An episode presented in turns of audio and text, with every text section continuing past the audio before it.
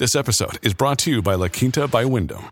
Your work can take you all over the place, like Texas. You've never been, but it's going to be great because you're staying at La Quinta by Wyndham. Their free Bright Side breakfast will give you energy for the day ahead. And after, you can unwind using their free high-speed Wi-Fi. Tonight, La Quinta, tomorrow you shine.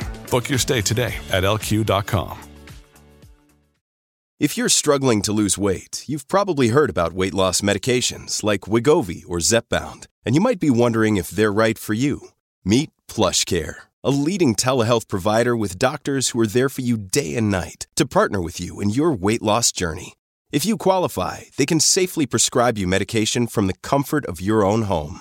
To get started, visit plushcare.com slash weight loss. That's plushcare.com slash weight loss. plushcare.com slash weight loss.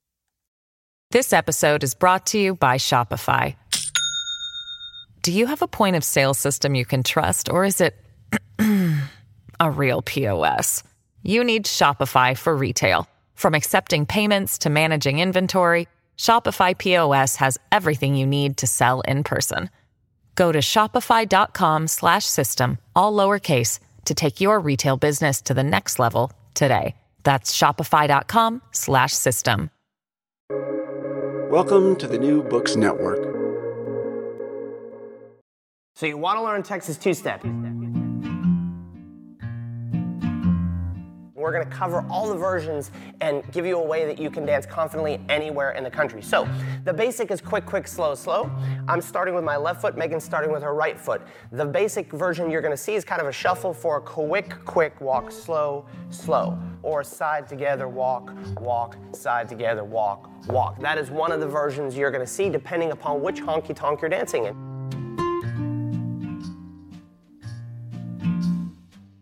A sincere thank you to dancers Ryan B. and Miss Megan, but I don't think you're ready to teach the version of the Texas Two-Step we'll be talking about today. From Cited Media, this is Darts and Letters, sitting in for Gordon Kadic. I'm Mark Apollonio. Buckle up, because it's an altogether different kind of honky-tonk.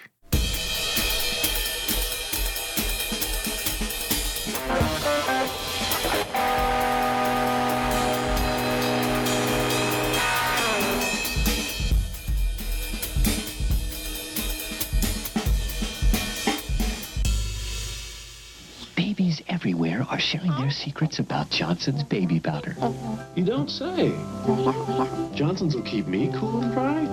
Well, then try a little. Is that right? Johnson's will make me feel silky soft. Let's smooth some on. No kidding. With Johnson's, I'll smell fresh. Let's see that. Johnson's Baby Powder from Johnson and Johnson. It'll keep you comfortable. Take it from a baby. The infants in that nineteen eighties Johnson and Johnson baby powder ad, they're trying really hard in their infant way to tell their parents something. The parents, they think they're trying to say something about how soft and dry J and J's powder is. But maybe the kid had something more important to say. Something like, Mom and Dad, this baby powder could be tainted with asbestos. Yeah, that would be weird on many levels, so I appreciate you bearing with me here, because the strange thing is, is that baby, had that indeed been the message, the baby might have been right.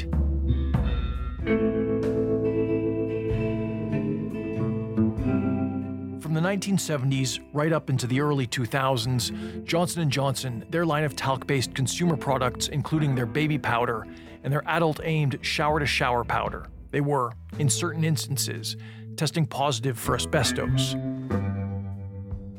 Johnson and Johnson, they knew all about those tests, but say it wasn't really asbestos. Now, decades down the line, tens of thousands of people in the U S and elsewhere say they, or a deceased loved one, has cancer and allege the cancer is linked to their use of these J and J talc-based products. There are nearly forty thousand lawsuits representing billions of dollars in potential liability for the company. And this is where the honky-tonk comes in. Johnson and Johnson has turned to a controversial bankruptcy procedure known as the Texas Two-Step. In this move, a parent company like J and J spawns a little mini-me subsidiary. The subsidiary, in J and J's case, the subsidiary is called L T L Management.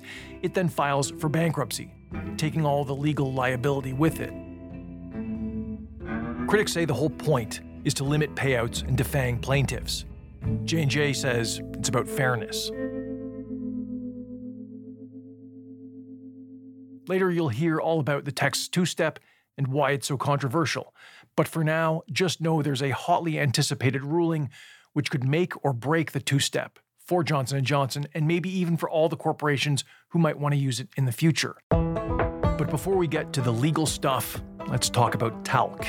Much of what we know about Johnson and Johnson and its talc comes from some incredible reporting done by Reuters journalist Lisa Girion starting back around twenty eighteen.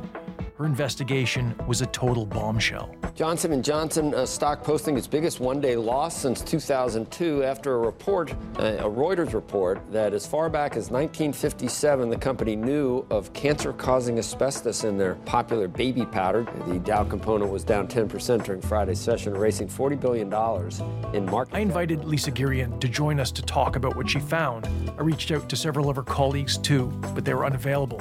So instead, I'll do my best to tell you what it is in a nutshell they reported.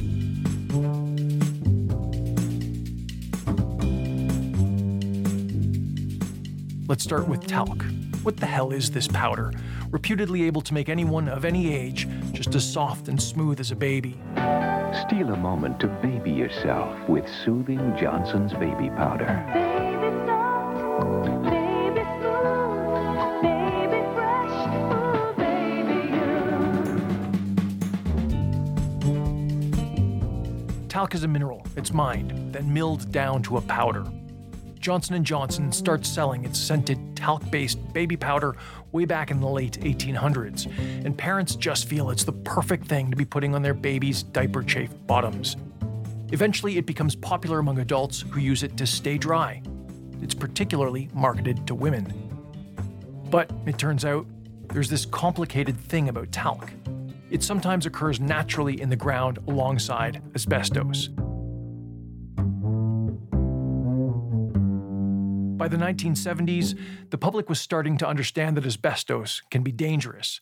The U S government starts clamping down on its use. In nineteen seventy-one, a researcher, Arthur Langer, alerts J and J that he and his team found a relatively small amount of asbestos in a sample of the company's baby powder. J and J denies the results, and Langer, he's put on a list of people the company deems antagonistic personalities. Over the next several years, there's more of the same. Researchers saying they found small amounts of asbestos in the company's talc, followed by a scientific rebuttal from J and J, which the company says disproves the findings. These scientific rebuttals take several forms. At times, they dispute the tests or claims what they're finding isn't asbestos at all. J and J also has favorable test results it can point to, some done in-house, some by the F D A, some done by independent researchers, that find no asbestos at all in their talc samples.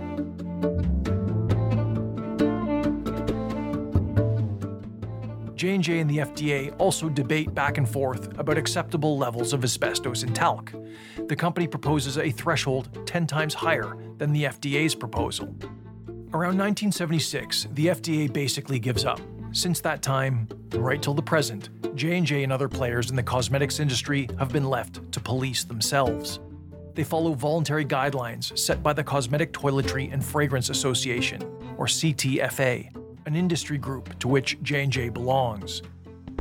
Johnson and Johnson says its own testing is even more stringent than the limits set by the industry guideline. But while arguing with the F D A in nineteen seventy-six, Johnson and Johnson and the Cosmetic Toiletry and Fragrance Association send over a collection of documents illustrating their commitment to safety. These include a letter from J and J which says that it had been testing its talc and that between December nineteen seventy-two and October nineteen seventy-three, no asbestos was found in any sample. What they did not mention was that tests done in nineteen seventy-four and nineteen seventy-five did find asbestos. J and J now says that the nineteen seventy-four test wasn't really asbestos. It was a benign variant of the same mineral.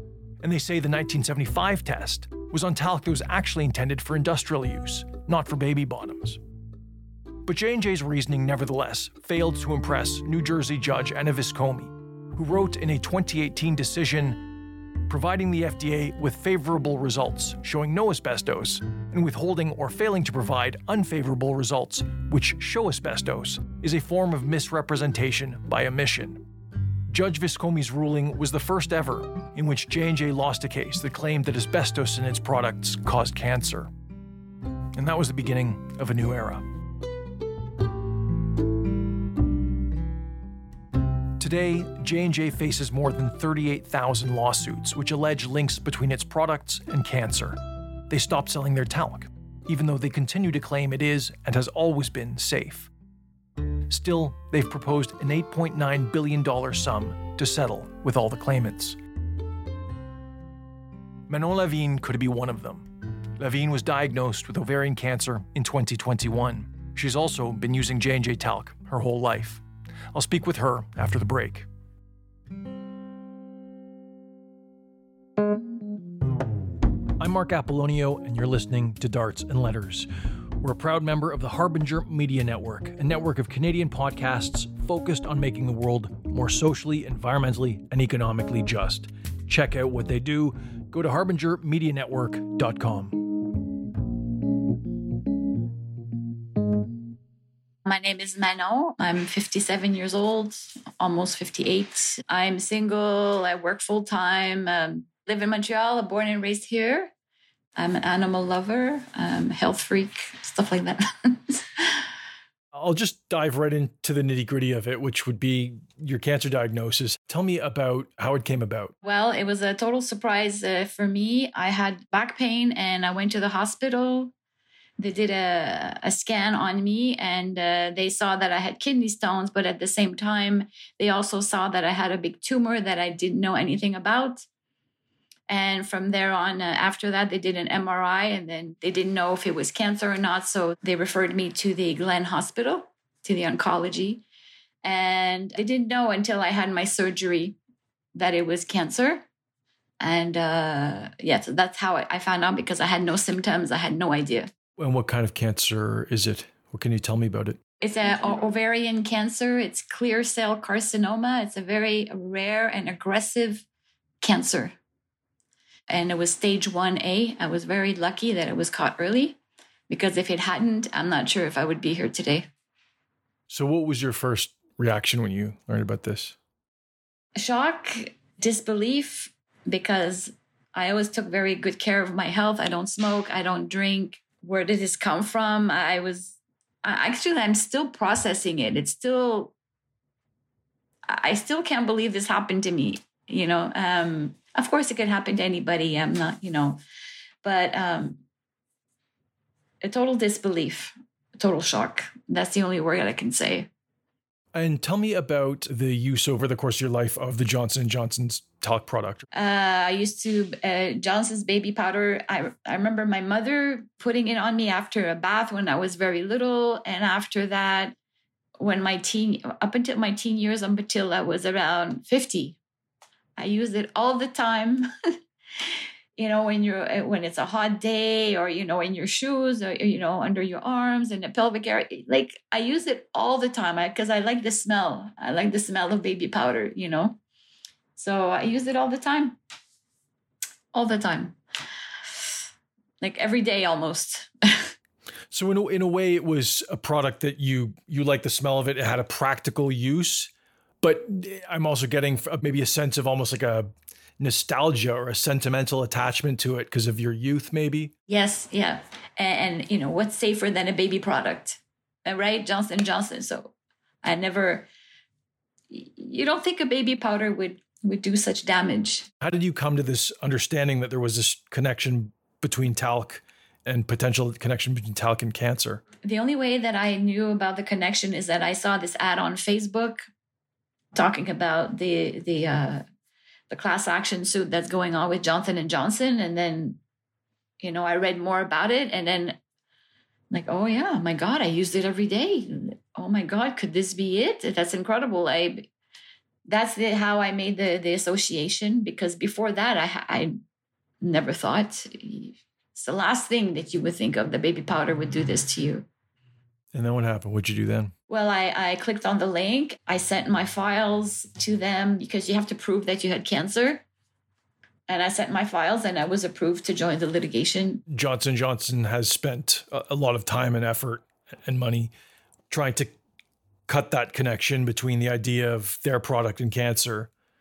And depending on what you read or whatever, there may be more or less authority given to their their perspective. You know, some people are like, oh, that's totally just a corporation trying to cover its own behind. And then there are other people who have, you know, other interpretations or studies that people say, we'll point to these other studies that seem to be more legitimate that say, well, maybe the, the connection isn't as clear or, or whatever. How do you feel about all of that? When you're reading that stuff, what's what's going through your mind? It brings uh, emotions of bitterness. Like Johnson and Johnson, they knew about this. They knew about this a long time ago. They never mentioned it. But back then, there was no social media like there is now. So, uh, you know, even if they did mention it, maybe we wouldn't all know about it. But I'm very angry at them for, for not uh, being more honest with what was in their product. Now I can't trust anything I put on my body. Literally. I read everything. And how convinced are you that there is a connection for you in your case? The way I used it chronically for a whole my life, I'm pretty eighty percent sure that that's the cause. Oh, yeah. Asbestos does a lot of damage to your body. Um, actually, my father died of um, asbestos. He has asbestos in the lining of and throughout all his body because he used to work with it. So that that killed him. So, um, yeah, I'm pretty sure it has a big cause of, of, of this cancer, definitely. Your father died of asbestos? Yes. Wow. If you don't mind, do you mind just telling me about him and what happened with him? Well, he would work in mines when he was young. So he would breathe in. Even back then, nobody knew about it. Well, I'm not sure if they knew that how bad it was, but he grew up. He didn't work there his whole life, but a big part of his uh, life, uh, his young life, worked in mines where there was asbestos. And later on in his life, uh, when he was around sixty, um, it took a long time for them to find out what it was. But um, later on in his life, they they discovered that he had asbestos covered in his whole gut. And that's what uh, killed him. So tell me about your uh, your legal process. How how has it gone? What's it been like? I know that uh, Johnson and Johnson offered to pay eight point nine billion dollars to the people. They're just waiting for the courts to agree with it. Um, yeah, we're just waiting. Everybody's just waiting. I think they'll, they'll have an answer in August. The courts have to approve it first. But I don't know any other, uh, because I do look online uh, all the time, and it's always the same answer. Uh, they're, they're, they're just waiting. So there's been these sort of fights that, you know, Johnson and Johnson has been fighting to hide the history of its product, and it's kind of coming out. And, and then I think maybe what happens sometimes is that these companies, maybe they, they succeed because they just put doubt into people's minds that maybe it's not true or whatever. So there's this sort of like fight in society between certain kinds of ideas. What do you think happens when, when this kind of thing happens? You know, with, uh, with uh, the internet, uh, with, with, uh, now it's easier and easier to find out the truth about everything by doing the proper research and then talking to the proper people. I don't think people are going to be fooled uh, for that much longer. People will believe it the first time, but you know, after all these all these people come forward with their cancer diagnosis and everything, I think they're going to lose their credibility. And the big pharma, uh, you know, corporation and everything, they're not very trustworthy, in my opinion. And everything is about for the money. So Johnson and Johnson was trying to hide everything to keep the sales going. They put doubt in people, but that's not going to last very long. People are getting more and more aware, and especially with interviews like this. And me personally, I tell everybody, anybody my age, I tell them, did you use baby powder? You know, you better get checked. You know, I told, I have three sisters. I told all of them to get checked, you know. So how is your, how is your health now? What What is the medical professionals telling you now? Right now, I'm cancer-free, you know, because uh, it it was contained, and I was very, very lucky. And I had the chemotherapy as a preventative because it's such an aggressive cancer. They wanted to make sure that there was no cells remaining and everything. I had to stop at three rounds of chemotherapy. They wanted to do more because uh, I got very sensitive to it. I got very sick. I, I was in a lot of pain, so I told them to stop. I couldn't take it anymore. But I have regular ultrasounds and blood tests. Now it's every six months. But they're going to, they told me they would follow me for the rest of my life, basically. I have to say, though, when the doctor told me it was cancer, you know, I said, how how long do I have to live? He said, five years. That's pretty shocking. He said, it's a very smart type of cancer that it usually comes back and it's chemo resistant. So if ever it did come back at a later stage, hypothetically, there's nothing to do. You die. You can maybe, you know, slow it down a bit, but there's definitely no cure cure. So I have to be really now proactive with my health for making sure that it doesn't happen again, you know. So I'm still in disbelief with that. Pretty shocked. I'm still wrapping my head around all this, even two years later. What's your hope for the lawsuit? Do you know how much you hope to get, or is there a number that you hope for, or and, and what would you like to, to do with it? No, I have no clue. I actually, I don't want to hope for too much because I don't want to like, you know, hope. I, I'm hoping for the best for everyone, that everybody is compensated the way they deserve to be for blindly using their products that causes cancer. I hope that it's going to open everybody's eyes about not trusting the pharmaceutical companies and what they put in their bodies and what they ingest and everything. I hope it's just going to open everybody's eyes and not to trust everything. What would I do with the money? That's a good question. I've thought about this often and um, I have no idea. I have no idea. I really, I don't know. All I know is I hope people get compensated the way they deserve.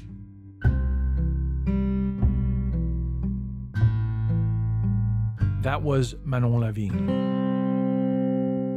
David Eagleman is a clinical professor of family medicine at Brown University in Rhode Island. He served as a paid plaintiff's expert witness in multiple trials against Johnson and Johnson. And in February twenty twenty, he and several co-authors published a paper in the Journal of Occupational and Environmental Medicine about cosmetic talc, asbestos, and ovarian cancer. I spoke to David Eagleman, and I asked him about the study. All these patients were litigation cases, and they'd all had ovarian cancer of one form or another, mostly serous ovarian. And we got tissue from material that had been taken at surgery. We found talc and asbestos in most of them. We didn't find asbestos in two of the ten, I think, but we did find talc in all of them.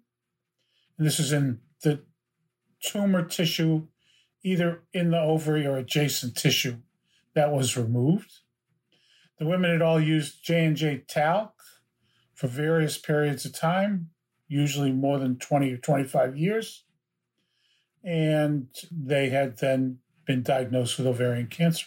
Is there any way for you to conclude in that study that that asbestos came from Johnson and Johnson talc? Well, only by the history. That was the only talc they had used. And the types of asbestos found were the types of asbestos that have been found in Johnson and Johnson talc from the nineteen fifties through last year. And you're saying that they found it in talc off the shelves this year, but Johnson and Johnson hasn't been selling talc for the last several years. No, that's not correct. They have not been manufacturing talc. In fact, we purchased J and J talc products off the shelf within the last year or two. And if you go on Amazon, I think you can buy some. There's a gray market as well. So, in other words, it can be bought offshore, shipped to the U S, and sold in the U S. I bought some twenty sixteen, twenty seventeen that had been originally marketed, I think, in Southeast Asia, and bought it in Dallas at a hotel. Tell me about your history in this whole affair with Johnson and Johnson's talc, how you got into it to begin with, and what you feel you've uncovered over the years that you've been investigating it. Well, I was involved initially as a consultant in the litigation. Because of that, I got access to all the previously confidential documents that Johnson and Johnson had, showing that they'd known about the presence of talc, of asbestos and talc from the fifties onward, and had positive tests through two thousand five or so at least, that they had been sued multiple times. So that was, and then I went about trying to get the documents de-designated and made public, which I was more or less successful at. And then I published what was in them. I published five or six papers on what we found, how they'd lied to the F D A and the medical community and patients. You know, then we did that study on what we found in the ovaries of women who'd been exposed who had heavy use of J and J talc. So I, I don't know if there's a way to put it down to a figure or quantify it or, or anything, but I mean, do you have a sense of the impact of Johnson and Johnson's actions on public health, particularly the health of women in, in America, for example, over the years? Now, the amount of asbestos in the talc is very low. But if you expose enough people to a carcinogen, you're still going to get an excess number, you know, an excess cases caused by them. Historically, no physicians ever asked about it, including me, because, you know, we had read all those papers that said that after seventy-six, there was no more asbestos in talc. Until you get into the documents and the study techniques, you don't really know that that was a lie. And they knew it was a lie because they knew the test method didn't work. The test method, the problem with the test method, people say, is that it's it's just not, not sensitive enough. Correct. But they did a test of the test method in seventy-six, and the F D A participated in that test method, and they concluded it didn't work. It was unreliable. That was the word they used, and not reproducible. And they, in fact, only one of seven of the places that tested the test method found asbestos. And nonetheless, they persevered. And they convinced the F D A to let them self-regulate and use this faulty test method. What's your take then on, on the regulators and all of this, the F D A? Look, there's a quote from a Merck document from the Vioxx okay. situation where they, they say the F D A are overworked, understaffed, and incompetent. That's what Merck said about them in two thousand four or something. Merck, Merck saying that this works in their favor, I guess. Uh, I guess so. But in, in Merck's favor was their comment. Okay. I mean, it didn't work in the public's favor, I can assure you of that. Okay. Yeah. Now, for cosmetics, it's a little worse, okay, because cosmetics really d- doesn't have any pre-market testing. How would you qualify the F D A's handling specifically of Johnson and Johnson and and uh, regulating the talc? Well, they never regulated the talc, and part of the reason is they were tight with Johnson and Johnson. At one point in time, Johnson and Johnson said, how about if we send you some stuff? So if there's a FOIA, you know, Freedom of Information request, mm. you can send out the stuff we send you about the safety of talc as official F D A stuff. And they agreed to that. So the J and J fed the F D A bogus data, which the F D A then incorporated into their decision-making process for denial of the petitions. And just as a random course, if you ever asked a question to them, they would send the J and J stuff out. And they cut and pasted from J and J's submissions into the denials. And the J and J data was wrong. J and J knew it was wrong. For example, when they did the estimates of exposure, they said that you spent forty-three minutes a week diapering a baby, okay, being exposed. They had data from NIOSH, which the F D A didn't have, but J and J did have, showing it was seven times longer than that to diaper a baby. And of course, that's just the diapering process. Usually you hang around with the baby for a while in the dust. So the exposure time is fifteen minutes or thirty minutes per diapering, often. Never mind the fact that the dust goes on the floor and you kick it up and you breathe it in again. None of that went into any of their assessment, although that was all known to J and J. But they didn't pass that information on to the F D A. So, Doctor Eagleman, in Canada, I understand that expert witnesses are paid one hundred dollars a day. In the U S, there's no cap. You're a paid expert witness. And of course, that's exactly the kind of thing that a company that would want to discredit your perspective, call you biased, would be able to point to, call you an ambulance chaser or hired gun or something like that. Doesn't the fact that you're a paid expert witness muddy the waters when it comes to your testimony? Um, well, that's up to the juries to decide. Okay? Most of the time, you're correct. They do as much as they can to besmirch my credibility. But, you know, most of the juries have uh, taken my word for it in the cases I've testified in. Tell me a bit more about those cases. What's your history and what's your track record? Well, I wouldn't call it a track record. You know, I mean, I've testified in probably twenty, twenty-five talc cases. You know, the largest one was the Ingham case, which was a four point six billion dollars verdict, reduced to two point three or something. You know, corporations are only interested in money. Understand? They don't have anything else. They don't have a public health interest. They are human beings under the law, but they don't have a heart. I have a public health obligation to testify and do this work. And I guess, for the most part, both sides' experts get paid. Defense experts get paid usually a little bit more. People who really make money are the lawyers. The defense lawyers are making, you know, fifteen hundred dollars an hour, two thousand dollars an hour. Like, I understand it takes a lot of time and effort to prepare for these things. I, I don't know how that maps onto the payment. I read in, in a in a piece published in Science that over thirty-five years or so of doing this work, you've made more than five million dollars. So what, what motivates you then? Public health. I have a particular aversion to people who abuse their power to make money at the expense of people's health. Capitalism is a great system if you can internalize all the costs. And the main cost that's externalized to the community are health costs, making workers sick, making customers sick, and polluting the environment. And so that's why you see company after company paying billion-dollar settlements, pharmaceutical companies, right?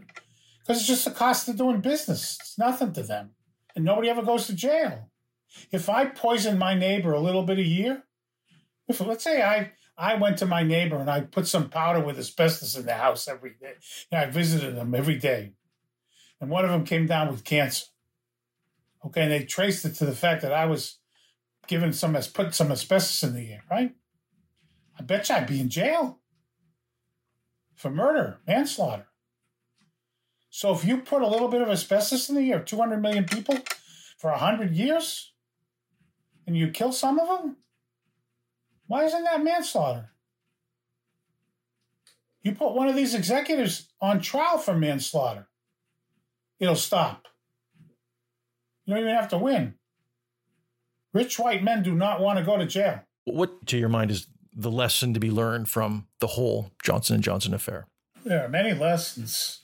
The first lesson is that the regulatory schema doesn't work.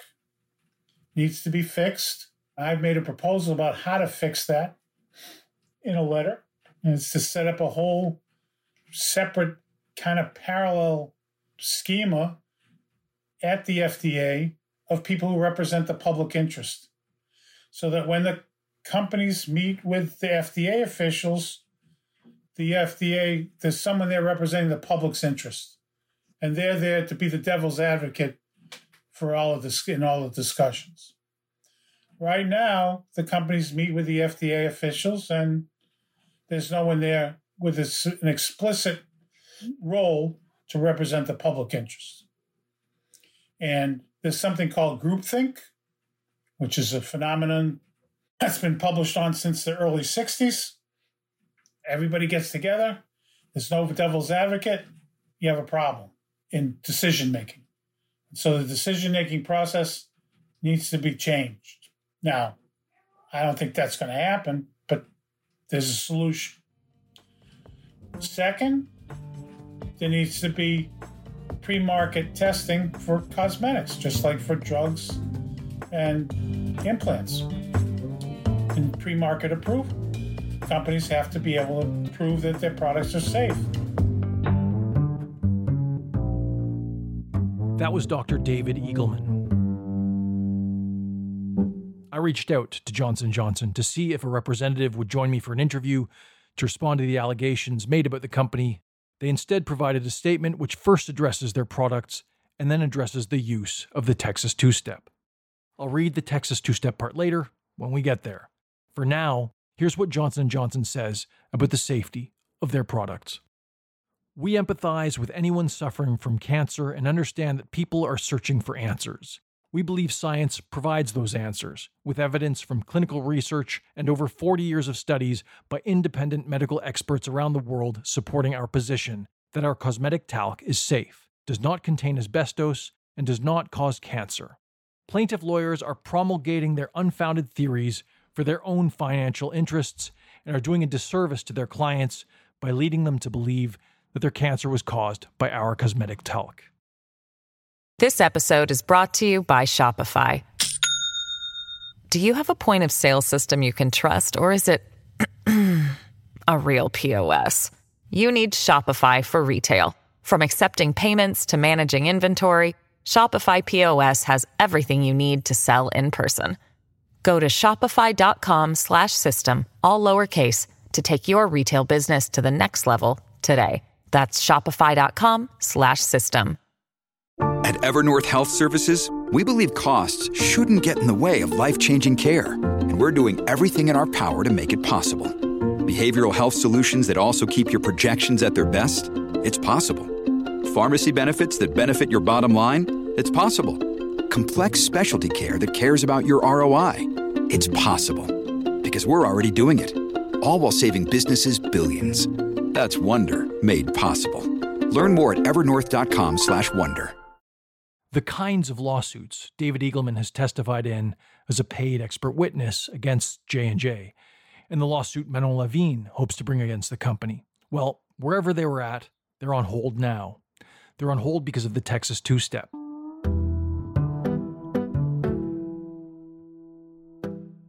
In October twenty twenty-one, J and J splits in two, creating a new subsidiary, L T L Management, and that subsidiary, it holds all the liability to the talc claims.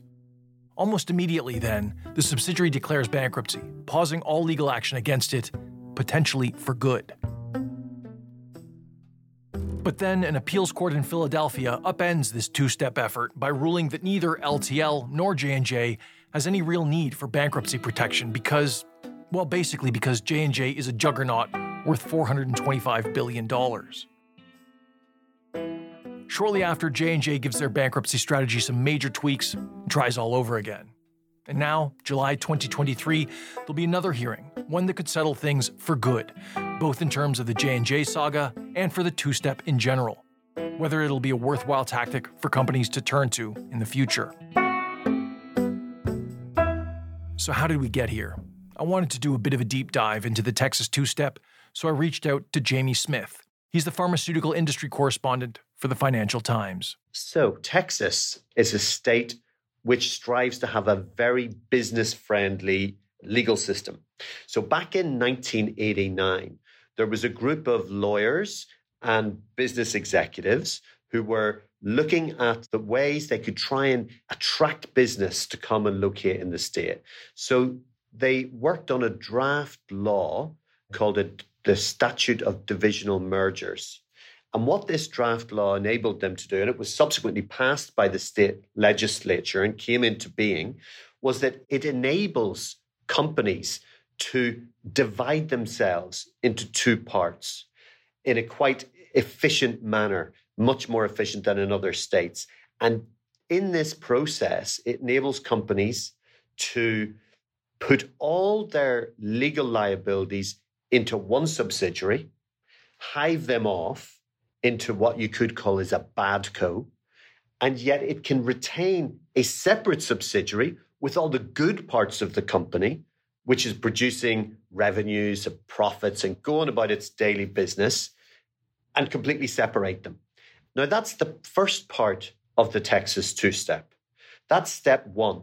It enabled companies to divide themselves into two and hive off their liabilities into a badco.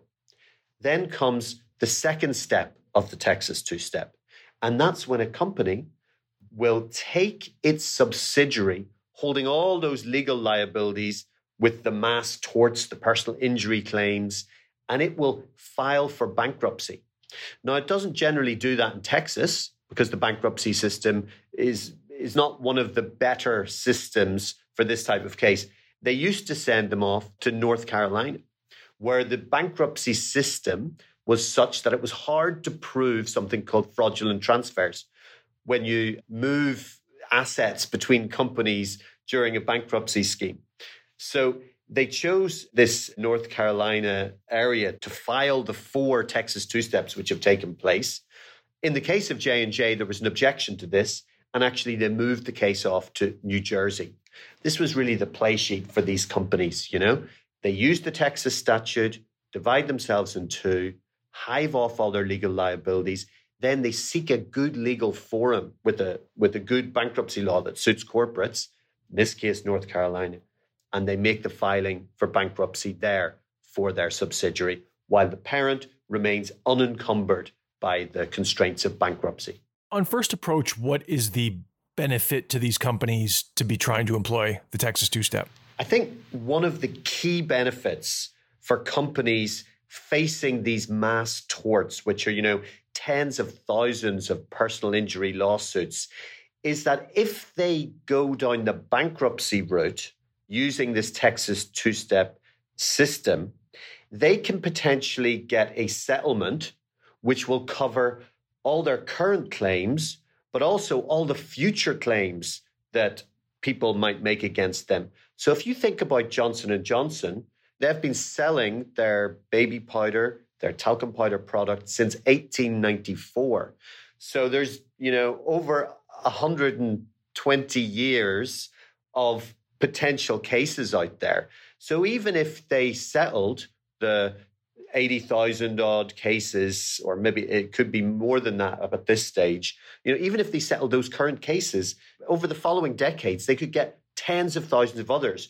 In the bankruptcy courts, what a settlement would do is it would actually say, we'll set up this pot of money and we will pay the current claims and any future claims. And in a sense, for Johnson and Johnson, that would settle this matter for good. So that's one of the key things why companies go down this route. Now, companies also say that the mass tort system in the U S is completely broken.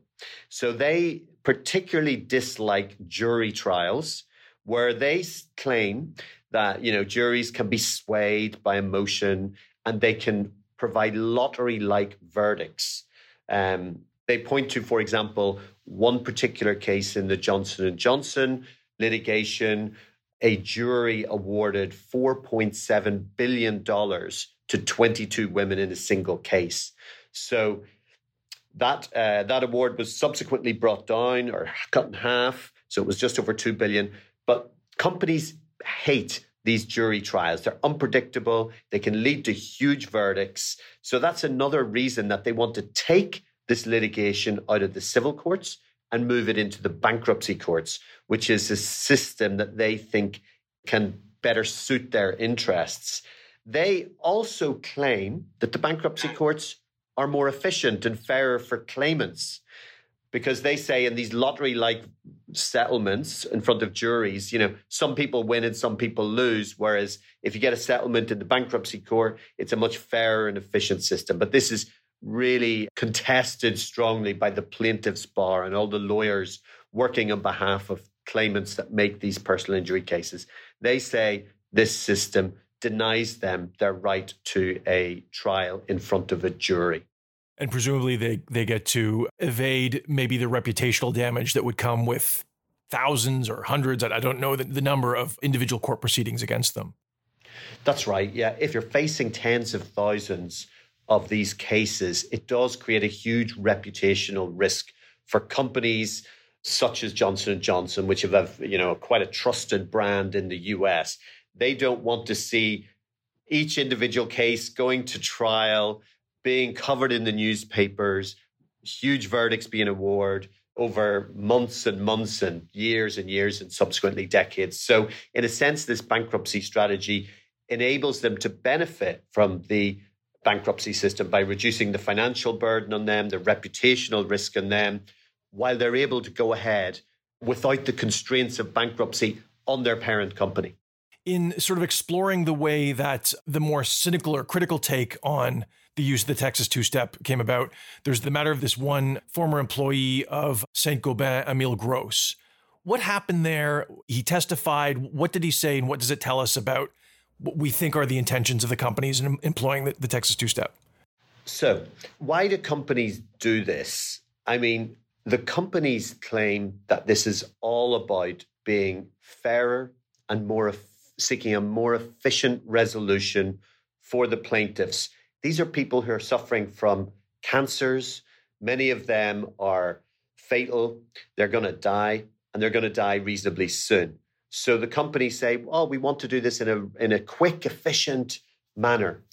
But there has been some evidence unearthed from a whistleblower who was a former executive at Saint-Gobain, which is one of the companies which undertook a Texas two-step, and he made a court deposition which claims that actually the companies were in this for themselves. They knew exactly what they were doing, that they were filing for bankruptcy on behalf of a subsidiary to frustrate the process, to defend their own financial interests, rather than seeking a resolution on behalf of claimants, as many of these companies have claimed. Now, I think when you look at the arguments in this, in the, these four cases, the companies all claim that they're seeking this equitable and fair resolution on behalf of plaintiffs. The first bankruptcy was filed in twenty seventeen by a subsidiary of Koch Industries. In twenty twenty-three, six years later, there has been no payments made to any of the claimants. So many of them have died subsequently without getting paid. During that six-year period, you know, the subsidiary of Koch Industries, which was placed into bankruptcy, was able to pay dividends worth five billion dollars to Koch Industries. Well, who are the other companies? You've been reporting about some some more recent developments in all this. Who are the other companies who've been trying to employ the Texas Two-Step? Koch Industries was the first with its subsidiary Georgia-Pacific in twenty seventeen. Then there were two other companies, Saint-Gobain, a European buildings material company, and Train Technologies, uh, which is a manufacturing company. All of them are dealing with asbestos claims, you know, and litigants who allege that this has caused their cancers. And they've all gone down this route of splitting their companies using the two Texas two-step mechanism, and they've all employed Jones Day, the law firm from Cleveland, which devised this strategy. However, there are other companies which have used very similar bankruptcy strategies to shield themselves, their parents, from all, uh, lots of litigation. And one example of that is the conglomerate three M, which had a subsidiary called Aero Technologies, which produced a type of earplugs which it sold to the U S military. Now, there are over two hundred sixty thousand claims, mostly by veterans, alleging that these earplugs didn't work and caused them hearing damage. So facing this deluge of claims, three M decided it would make Aero Technologies file for bankruptcy in this way, split it off from three M's parent, so three M would remain outside of the bankruptcy system, and it would seek a resolution with the two hundred sixty claimants, you know, within the bankruptcy system. In doing that, it set up a trust fund of about one billion dollars, which it said should settle all these claims. And I must say, in this case, the company denies that its earplugs are faulty.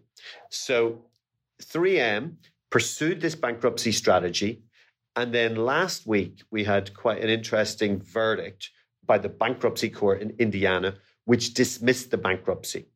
It said that this scheme that three M was pursuing was not eligible for the protections in the bankruptcy system. And it said it, it wasn't eligible because, in a sense, Aero Technologies was not in financial distress because it was backstopped by its parent company, three M. So this is an example of one company which tried a similar type bankruptcy system, but has been blocked by the courts up to this stage. Does that echo the Johnson and Johnson ruling that happened back in January, where a third court of appeal said uh, that its effort to apply the, the Texas two-step by hiving off what you call a bad co, in this case it was called L T L. So Johnson and Johnson creates a smaller company, then has that company file for bankruptcy while holding all of the liability for all of its supposed exposure to plaintiffs for its talc and, and, and the cancer that they claim, claim was caused by using the talc. So this judge sort of dismissed Johnson and Johnson's efforts there. What what happened? So yeah, there's similarities between the three M case and the Johnson and Johnson case. So in the case of Johnson and Johnson, it announced its Texas two-step bankruptcy in October twenty twenty-one.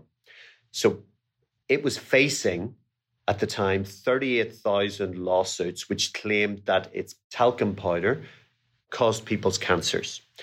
So facing all these judgments, it decided, you know, we're going to try this bankruptcy maneuver in a way to settle it. Johnson and Johnson set up L T L, split it off using the Texas statute. It established a two billion dollars trust, which it said would handle the settlements on behalf of claimants. And then it put L T L into bankruptcy. First, it tried it in North Carolina. Then the bankruptcy was moved up to New Jersey. So when Johnson and Johnson made the bankruptcy filing, the lawyers on behalf of these claimants were outraged. You know, they said, this is a sham bankruptcy. It's a filing made in bad faith. And most importantly, it denies their clients the right to a jury trial. So they appealed that within the bankruptcy court. And the bankruptcy court, Judge Michael Kaplan, disagreed with them. He said that actually bankruptcy is a proper venue for reaching an efficient and fair settlement in this case. So the case continued in the bankruptcy court, but the talc claimants filed an appeal to the U S Court of Appeals. And they argued that, you know, J and J had set up a sham bankruptcy in this case and that it should not be allowed to proceed. In January, we got this huge decision by the U S Court of Appeals. It ruled against Johnson and Johnson. It said that L T L, the subsidiary which Johnson and Johnson had placed into bankruptcy, was actually not in financial distress and shouldn't benefit from bankruptcy because Johnson and Johnson, a four hundred billion dollars corporation, was backstopping it. It had agreed it would fund it up to the level of at least sixty billion dollars for any potential settlement. The panel of three judges on that appeals court said, you should not be benefiting from the bankruptcy system. This is a sham bankruptcy. It was filed in bad faith because, you know, you're not actually in financial distress. When the bankruptcy court was forced to dismiss the bankruptcy after the Court of Appeals ruled against it, immediately, one hour after that bankruptcy was dismissed, Johnson and Johnson lobbed in another bankruptcy filing on behalf of L T L. So it's hoping that this second Texas two-step that it's filed in April will enable it to actually go forward and get a settlement. Now, there, there's it's a huge contention here because J and J says it has sixty thousand talc claimants signed up to this deal, but a minority of talc claimants, and we don't know exactly how many, say that's not true. Some of these are bogus claims, and they feel that L T L doesn't have the required seventy-five percent. So the minority of talc claimants who don't agree with this nine billion dollars settlement are fighting it in the bankruptcy court, and there's going to be a hearing in July into whether this bankruptcy, this second bankruptcy should be dismissed. You would think that if it is dismissed, This would be the end of Johnson and Johnson's Texas Two-Step, and it would send a very negative message for other Texas Two-Step cases, because we have seen that talc claimants in most of the other cases are now taking similar appeals against them. So there's basically a huge legal fight over the future of these bankruptcy schemes. We're going to find out probably in the next year about whether this scheme will be ruled out for good.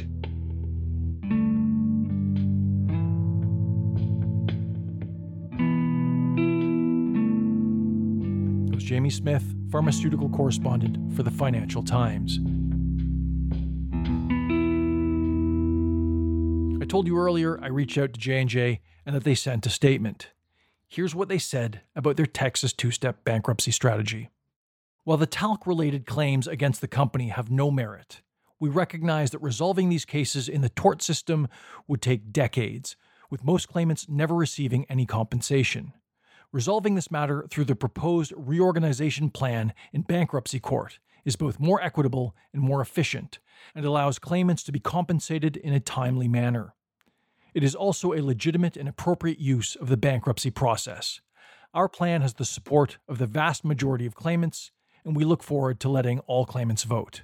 And that's it for this week's episode of Darts and Letters. We are a production of Cited Media, and we are produced by Jay Coburn, Ren Bangert, and me, Mark Apollonio. Our theme song and outro is composed by Mike Barber, graphic design by Dakota Koop. Our usual host and editor is Gordon Kadic.